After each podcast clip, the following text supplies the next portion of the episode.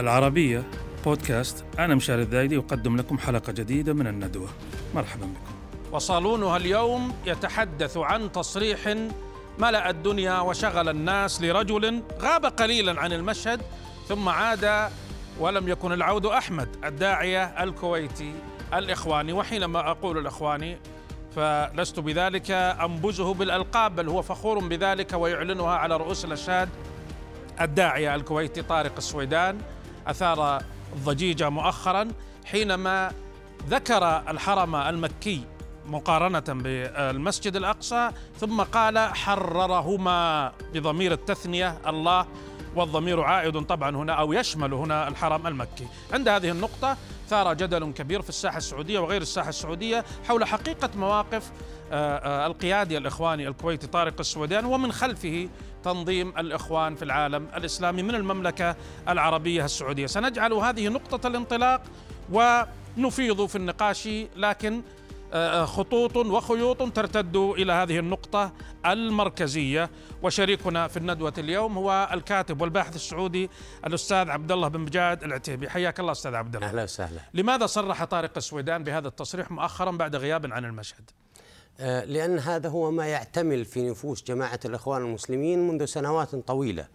كان كانت المملكة العربية السعودية دائما هدفا لجماعة الإخوان المسلمين منذ المؤسس حسن البنا وزياراته المتكررة للسعودية ومحاولاته لفتح فرع لجماعة الإخوان المسلمين في السعودية ورفض الملك عبد العزيز رحمه الله آه، لهذه الرغبة حسب ما ذكره فؤاد شاكر في آه، كتابه. آه، استمر هذا الحلم وتطور أنهم يستهدفون على الدوام الدولة السعودية والمجتمع السعودي والشعب السعودي لعدة أسباب لأن السعودية هي آه، آه، مهبط الوحي وهي بلاد الحرمين وهي مأرز الإيمان وهي أيضا القدرات كثرة الشعب السعودي أيضا الملاءة المالية في الشعب السعودي.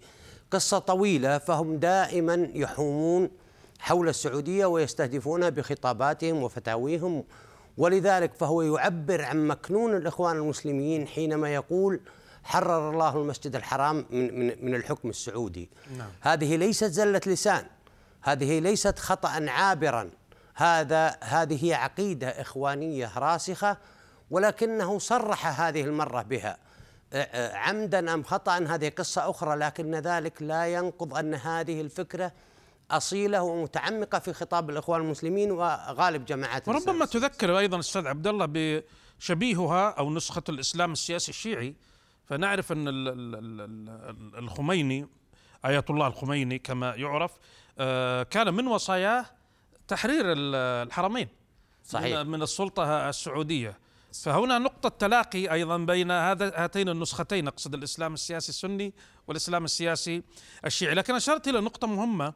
هي أنهم يركزون على السعودية آه، ليس آه، عفو الخاطر بل هذا أمر مرسوم له ومخطط له.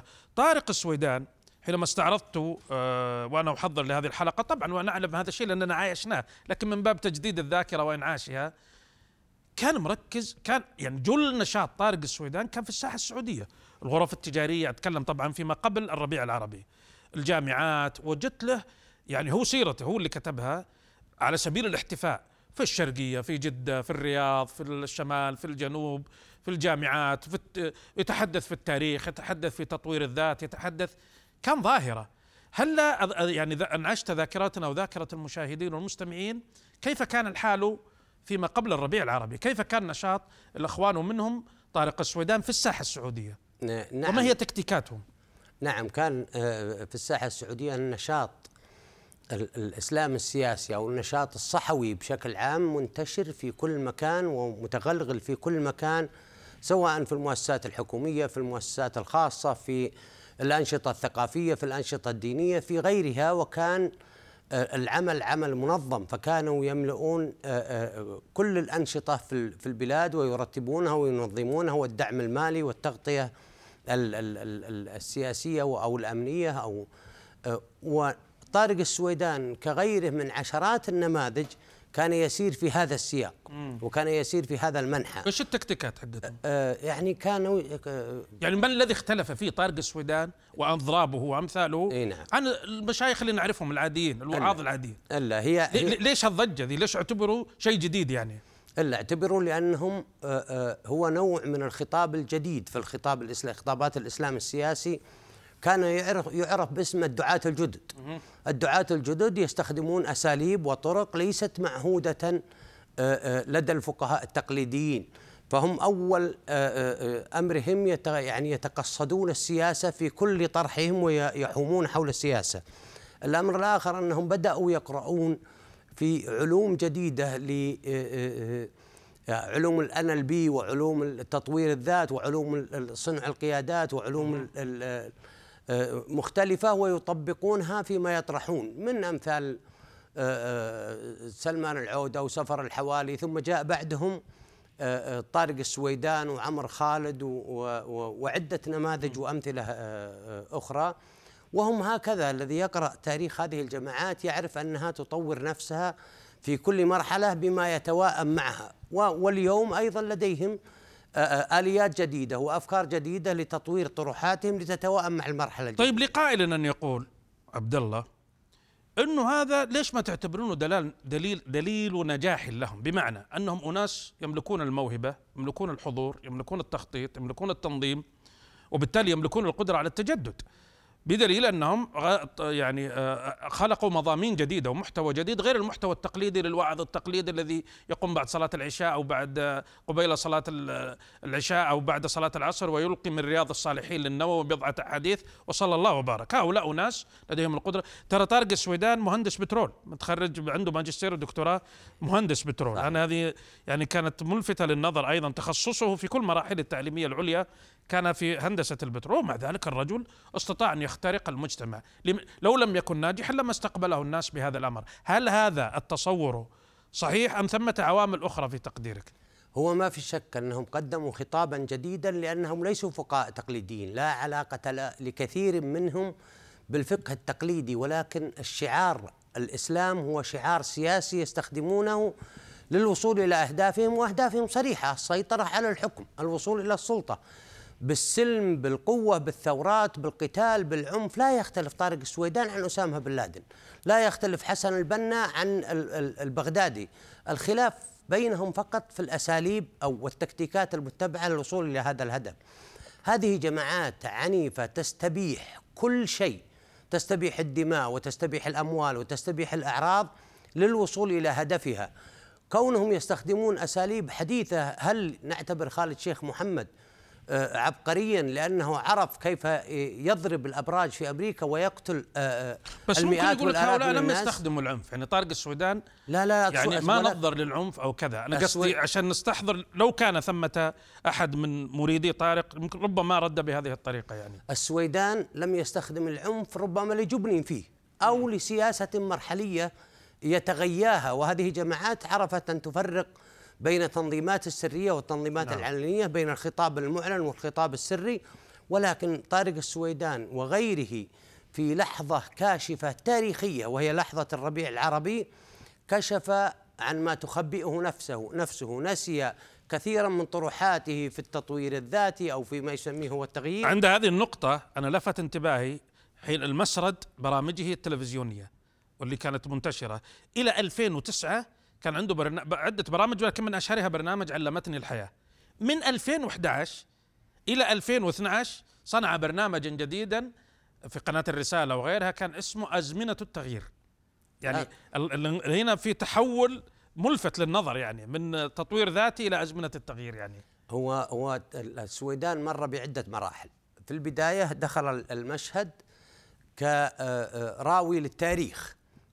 وأخذ يتناول ال- ال- ال- التاريخ طبعا بأسلوب ركيك علميا وحتى ركيك لغويا لأن قدرات الشخص في ال- العلمية متواضعة إلى أقصى حد علمية الرجل- تراثية علمية تراثية طبعا نعم. وهو وهو الذي طرح فيه طرحه نعم،. وتحدث نعم. فيه يعني لا, لا نريد أن نتحدث عن تخصصه في البترول لكن نتحدث عن الشأن العام الذي صحيح. دخل فيه فأخذ يتحدث عن آه، ال- ال- الفتنة الكبرى بين الصحابة ويتحدث آه، في هذا الإطار ويفصل بأسلوب الدعاة الجدد في في في العالم العربي المستقى من الدعاة الجدد في الغرب. آه، فجذب الكثير من الناس لعدة أسباب منها أنه عقيدة أهل السنة والجماعة والمسلمين لا يتحدثون فيما شجر بين الصحابة هو الرجل ذهب وتحدث وتحدث بجهل عجيب وغريب يعني ليس بالأحداث التاريخية. وبالمواقف لا يمتلك أدنى قدرة على التحقيق والتمحيص التاريخي بل إنه يخطئ في أسماء الأعلام. يعلى بن أمية يسميه يعلي وليس لديه أحد يعني يصحح له هذا الخطأ. ولذلك آه، قوبلت محاضراته في بداية التسعينات تقريبا آه، باستهجان كبير من قبل التيارات السلفية وتيار أهل الحديث اللي كان منتشر ومتفشي في تلك الفترة. بينما قامت كل جماعات الإسلام السياسي ورموزه وتياراته وهي تنظيمات قوية بدعمه بدون استثناء ومنحوه الانتشار الذي وصل صحيح. إليه طارق السويدان كغيره ولكنه أبرز نفسه كداعية لتطوير الذات وداعية يستخدم علوم ال بي وغيرها في مرحلته الثانية ثم تكشف مع الربيع العربي كشر عن أنيابه وأبان عن حجم التلون والتناقض الذي كان يعيش فيه بين خطابه المعلن والمضمر في خطابه. كشف عن كل شيء. نحن اليوم نتذكر ومع الأحداث الدامية للأسف في السودان والصراع العسكري الدامي في السودان أنه قبل سنوات قليلة كان يذهب إلى هناك ويحاضر في الإخوان المسلمين ويحاضر في التيارات الإسلامية التي كانت تدعى إلى الخرطوم. في ظل النظام الأصولي وكان ينظر لنشر الخراب والدمار والفوضى والقتل وتخريب البلدان بحسب عبارات طارق السويدان نفسه. في البلدان العربية في السودان وفي مصر وفي اليمن وفي سوريا وفي غيرها كان لا يستبعد أن يقتل عشرات الآلاف بدعم منه وبتوجيه من هذا الذي أعلنه. وهذا الذي قاله فضلا عما يدار في الأقبية السرية لجماعات الإسلام السياسي والتي طارق السويدان يطرح نفسه كقائد وعضو فيها آه، في أكثر من بلد. ولذلك هو اضطر مجبرا للصمت في الفترة الأخيرة آه، حتى يعيد إنتاج نفسه ولكنه يعني وقع في سيء أعماله حينما كان خروجه في التهجم على المملكة العربية السعودية وعلى الحرمين الشريفين. ولذلك ليس غريبا على طارق السويدان وهو متسق مع خطابه وخطاب الصحوة الإسلامية. عند آه، أنا لفت انتباهي موضوع أنه صمت الفترة اللي راحت. كأنه يعني فهمت من كلام آه، من كلامك عبد الله أنه كأنه يريد الظهور بمظهر جديد وهذا الأمر لا يخص طارق يبدو لي. يعني كأنها تكتيك عام أو خطة عامة لإعادة التمظهر من جديد. إما نفس الأسماء القديمة لكن تعيد نفسها بثوب جديد أو بعناوين جديدة أو إبراز أسماء جديدة. لا أدري هل أنا مصيب في هذا الأمر أم لا. أه والأمر لكن لكن دعنا نسمع جوابك على هذا الأمر ثم بتحدث عن تاريخ نقد الصحوة في السعودية. هل تتفق معي أو تختلف في هذا؟ نعم أنا أتفق في هذه النقطة. الخطاب الصحوي اليوم تلون بعدة ألوان. هو تلون على مسيرته وتغير على مسيرته وهذه قصة طويلة. لكن اليوم الطروحات الصحوية بدأت تزيد من من تلوناتها ومن تغيراتها لتتواءم مع الأنظمة السياسية مع التوجهات الجديدة. في العالم العربي ككل وفي السعودية أيضا يعني نحن جزء من هذا العالم.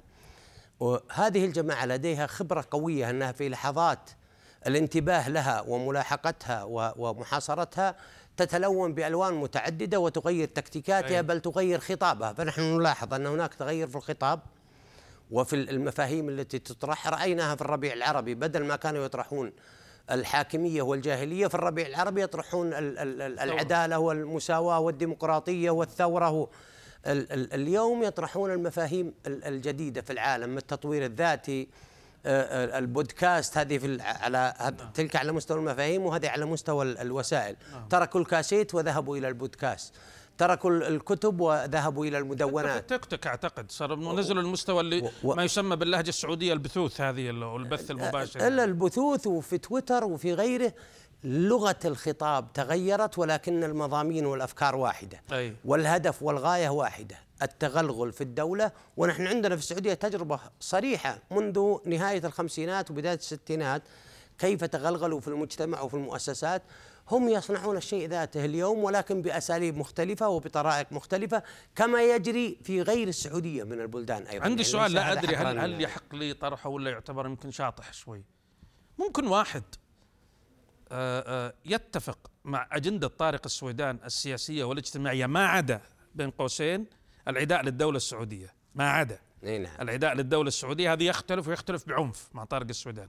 بس في بقية الأمور الاجتماعية والثقافية ورؤية العالم ورؤية السياسة ربما يتفق مع طارق. يعني هل ممكن أقرأ لشخص شيء بهذا المعنى ولا أنا شطحت شوي؟ لا لا ما شطحت ولا شيء. هذا الأصل. الأصل في خطابات جماعات الإسلام السياسي أنها متفقة على معاداة الأنظمة السياسية. ومن معاداة الأنظمة السياسية العداء الأكبر يتوجه للسعودية. لكن هناك تيارات لا تختلف مع جماعة الإخوان أو مع القاعدة إلا في مسألة تكفير. الدولة السعودية أو تكفير الأنظمة الحاكمة. لا لا عبد الله ما أقصد التكفير. أقصد في في يعني شخصيات أو ثقافة مو تكفير إلا الدفاع الشرس عن الدولة السعودية وعن الحكم آه. السعودي في مقابل من ينتقص أو يتهجم منه. لكن أنا عشان كذا قلت لك سؤال شاطح ولا لا. إيه؟ لكن تيجي تشوف موقفه من المرأة. الانفتاح إيه؟ المرأة ولذلك اليوم. موقفه من الترفيه إيه نعم موقفه صحيح. من العلاقات لا يختلف كثيرا موقفه من التحالفات لا يختلف عن عن موقف هؤلاء يعني ولذلك أنا أقول لك أن خطاب التشدد وخطاب التطرف في أصله واحد والخلاف على مسألة الحكم اللي ذكرت أنت بعض تفاصيلها هو خلاف في مسألة واحدة مم. أما بقية المسائل فال فال فالاتفاق والاشتراك قائم بين جميع المتطرفين وهو مخترق للجماعات. يعني الإخواني يتفق في موضوع آه، آه، المرأة آه، مع السروري يتفق مع